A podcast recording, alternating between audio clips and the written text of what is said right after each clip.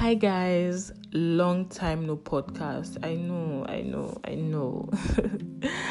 but yeah, I'm so glad to be back, and I'm sure some of you are giving me the side eye like, oh, where have you been now? But I'm here, I'm back.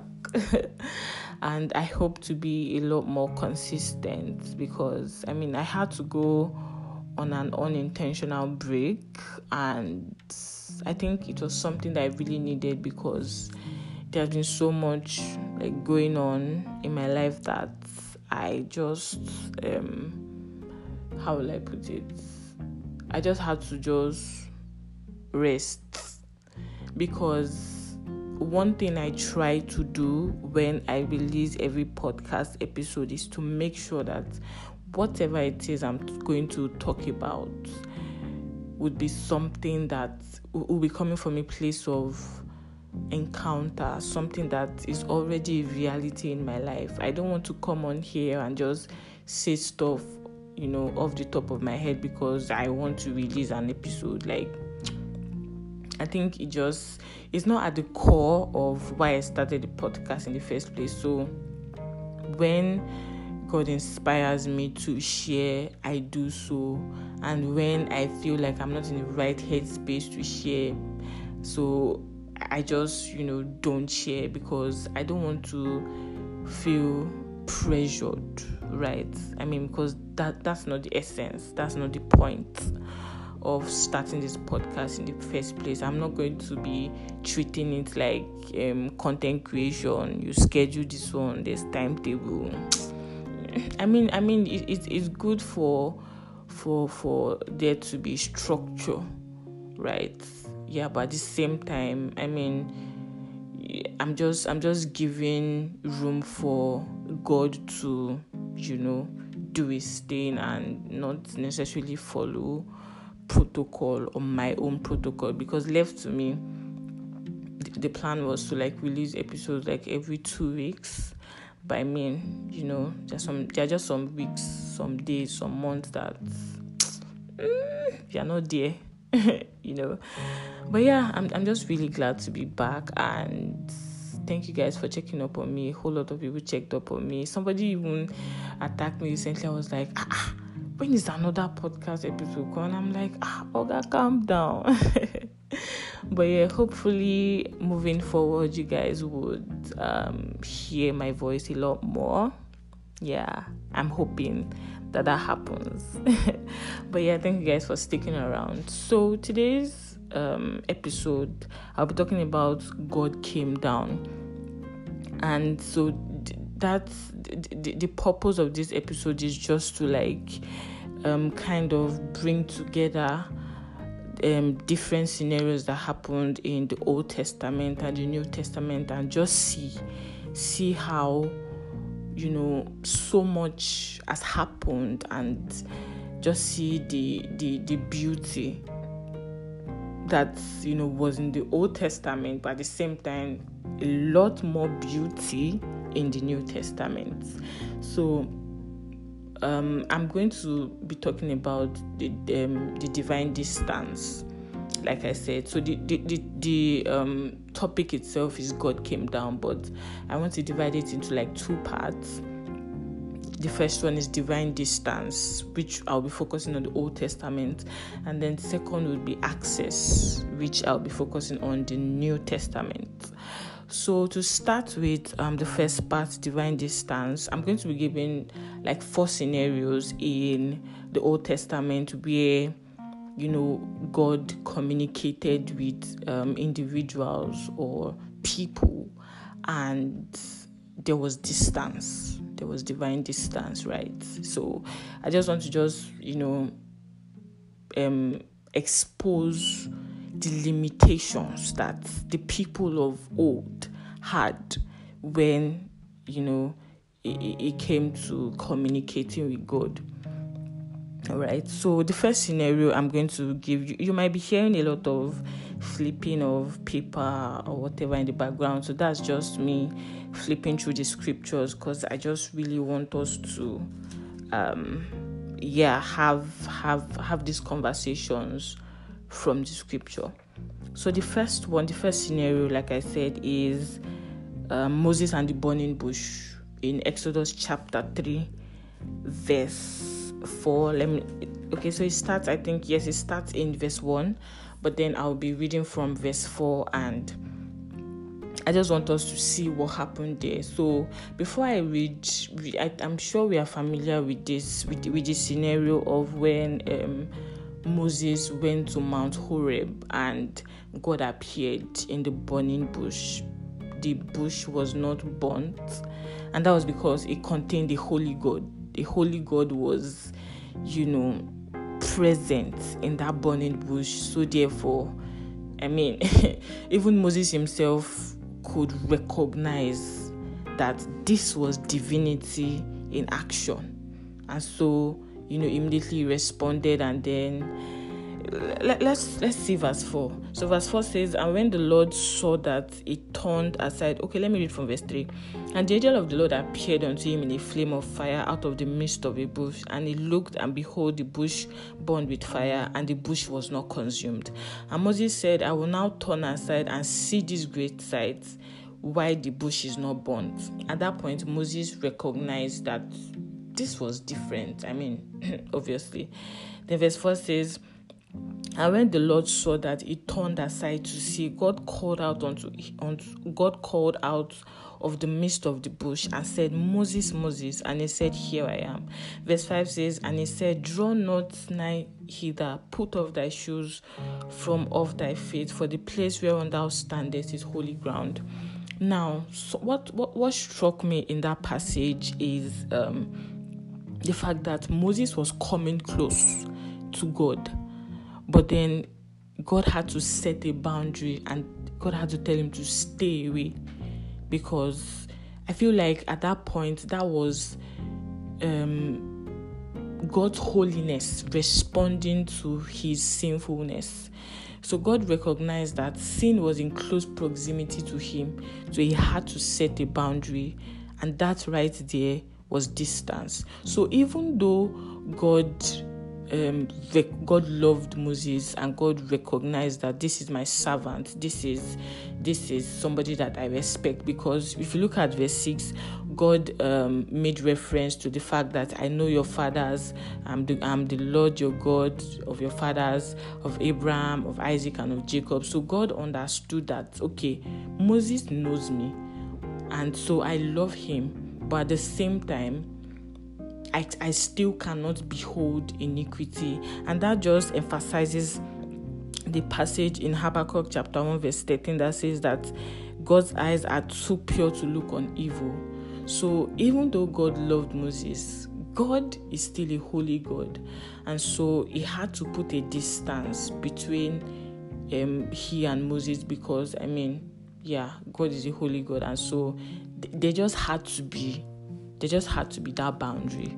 So, I mean, th- th- that's that's for the first scenario. Now, the second scenario is um, what happened with Abinadab's son, that's Uzzah, when he tried to keep the ark from falling and God struck him to death. That was also God's way of you know responding to other sinfulness because I mean the ark of God contained the presence of God, and so therefore Uzzah was I mean a sinner. Obviously, he still had sin in him. That nature of sin was in him, and so him trying to save the ark was sin coming to close and close proximity to God's holiness. But I mean, there, there were times where I always felt like, oh, why would God just strike him dead like that? That uh, that was too that was too fast, right? But reading the background story, they, they, they already made a mistake. That's Uzzah and David and all the people that were involved in carrying the ark. So God already gave them an instruction in Exodus chapter 25, I think from verse 13, if you read downwards, God already gave them an instruction on how to carry the ark. Now, the instruction is that the ark was supposed to be placed on the shoulders of the Levites with two poles standing side by side.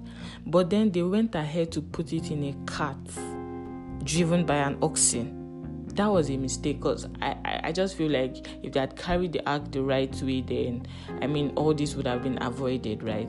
But then it still happened, and you know, it's, it's, it's still, it's still, it, it was just really unfortunate. I mean, but then that just goes on to show that God is holy and he cannot behold iniquity. So that's that's that's the second scenario. The third scenario is Isaiah in Isaiah chapter 6. Let's just take a look at that. Isaiah chapter 6 verse 1. It says that in the year that King Uzziah died, I saw also the Lord seated upon his throne, high and lifted up. Above it stood the seraphims, each one had six wings. With twain he covered his face, with twain he covered his feet, and with twain he did fly. So we could see here that Isaiah could see God's robe filling the temple, but he could not see God's face. That was distance. He could he, he was aware, Isaiah was aware of everything that was going on in his environment. He could he could see God's robe. He could see that there were um, cherubims and all. He had an encounter with God, but then he still could not see God. That was distance. Now the fourth scenario was um, the priests. The, the, the, priests were only allowed to enter into the tabernacle, the Holy of Holies, once a year right? And and there, there were just so many restrictions and conditions that came with entering into the Holy of Holies. So let me just explain this a little and give a little background story. So the tabernacle of the Israelites was a very restricted area and only Aaron and his descendants were allowed inside the tabernacle to offer sacrifices, right? And that was because Aaron was a Levite, because he was from a descendant of Jacob's son Levi. And so to be a priest, I mean, obviously you had to be a Levite. But even in that, only a particular family in the Levites called the Kohathites could become priests. So these priests were allowed to go in once a year, and then, I mean, there were so many conditions of entry into the tabernacle that the just a very little mistake can lead to them be, being struck with um, leprosy or even outrightly dying at, on the spot. So all these all these conditions and restrictions, even the priests themselves would probably have been really afraid because I mean they were afraid for their lives. Now, so going through these four scenarios, what I can see is that from Genesis to Malachi is a story of people that know God but could not come close because of their sinfulness. But the glory of the incarnation is that God Himself came near to us, and that right there lies our access. So, this will take me to the second part that talks about access, and we could see that in what Jesus did in Matthew chapter 27, verse 51. Let me just quickly read that. Matthew 27, 51. Okay. Yeah, so it says that, and behold, the veil of the temple was torn in two from top to bottom, and the earth shook, and the rocks were split so for for us to be saved, God had to become human. He had to close that distance. He had to come to us. Now, I want us to understand this. Now, the King of Kings, the Lord of Lords, the I am that I am, the Alpha and the Omega, the beginning and the end, the first and the last, the Holy God that Isaiah saw on the throne condescended and became a baby, taking up human flesh just so we could have access. The King of Kings, the Lord of Lords, the Holy One, the, the one who didn't sin but had to become sin. I mean, so we could become the righteousness of God. Sometimes I imagine when Jesus was still a baby, Mary probably had to like change his diaper. The King of Kings, the Lord of Lords. Or probably it was maybe playing with sand and Mary would say, mm, Jesus, stop playing with sand. Like, can you just like imagine that? The holy God, the almighty God, the omnipotent God. He had to eat. He had to dine. He had to, you know, touch sinners. This was a God that was trembled was was feared in in in the old testament. This was a god that people were afraid of.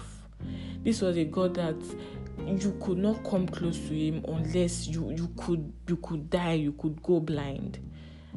This was the same god that came down became a man of no reputation. No wonder he's called emmanuel god with us so now that we have direct access, what do we do with that? Now that we have direct access and we don't have to be afraid of being struck by leprosy or dying. I mean, this is literally us having the opportunity that the Old Testament saints did not have. Now we can see God. So now that you know all this, and now that you have an understanding of, of, of the privilege that you have as a Christian, how do you choose to respond? Do you choose to accept Him and let Him be with you, let Him be Emmanuel to you? And if you have responded, are you living in remembrance of this sacrifice? Do you still have access to Him? Is Emmanuel, is He still with you? When He looks at you, does He does He see Himself in you? Do you still see Him? I think that's the big question. Yes, He came down. Yes, we have access. Yes, He has come close to us. But do you see Him? If you do not see him, remember that blessed are the pure in heart, for they shall see God. God is a holy God. If you want to see him, you have to be pure in heart. That is the only way you can have access. You can, and that is the only way you can sustain that access deep calleth unto deep. You, you, you, you cannot want to fellowship and be intimate with the Holy God and have and still have sin in you. No matter what, God's holiness will respond to that sin, and what that brings is distance. Your access to God will be limited, even though now we we don't have to slaughter lambs or go into the temple or wait for one priest to go into the temple for us. Yes, we have access. But at the end of the day, that access is still limited if there is still sin in you. I guess what I'm trying to say is living in remembrance of this huge sacrifice that Christ has done, living in remembrance of of the fact that God came down and endured all these things and became a man just like us. That was his way of showing us that I can be like you. And I have chosen, and I chose to be like you because I want to extend my help to you. So I urge you today, if you are listening to this, to receive the help of God. And if you have an understanding of this privilege, of this sacrifice, of this access that you have, I really hope that by the grace of God, you will keep seeing God and you will keep having access. And if you have lost access, you can always ask Him to come back. Let Him be Emmanuel in your life.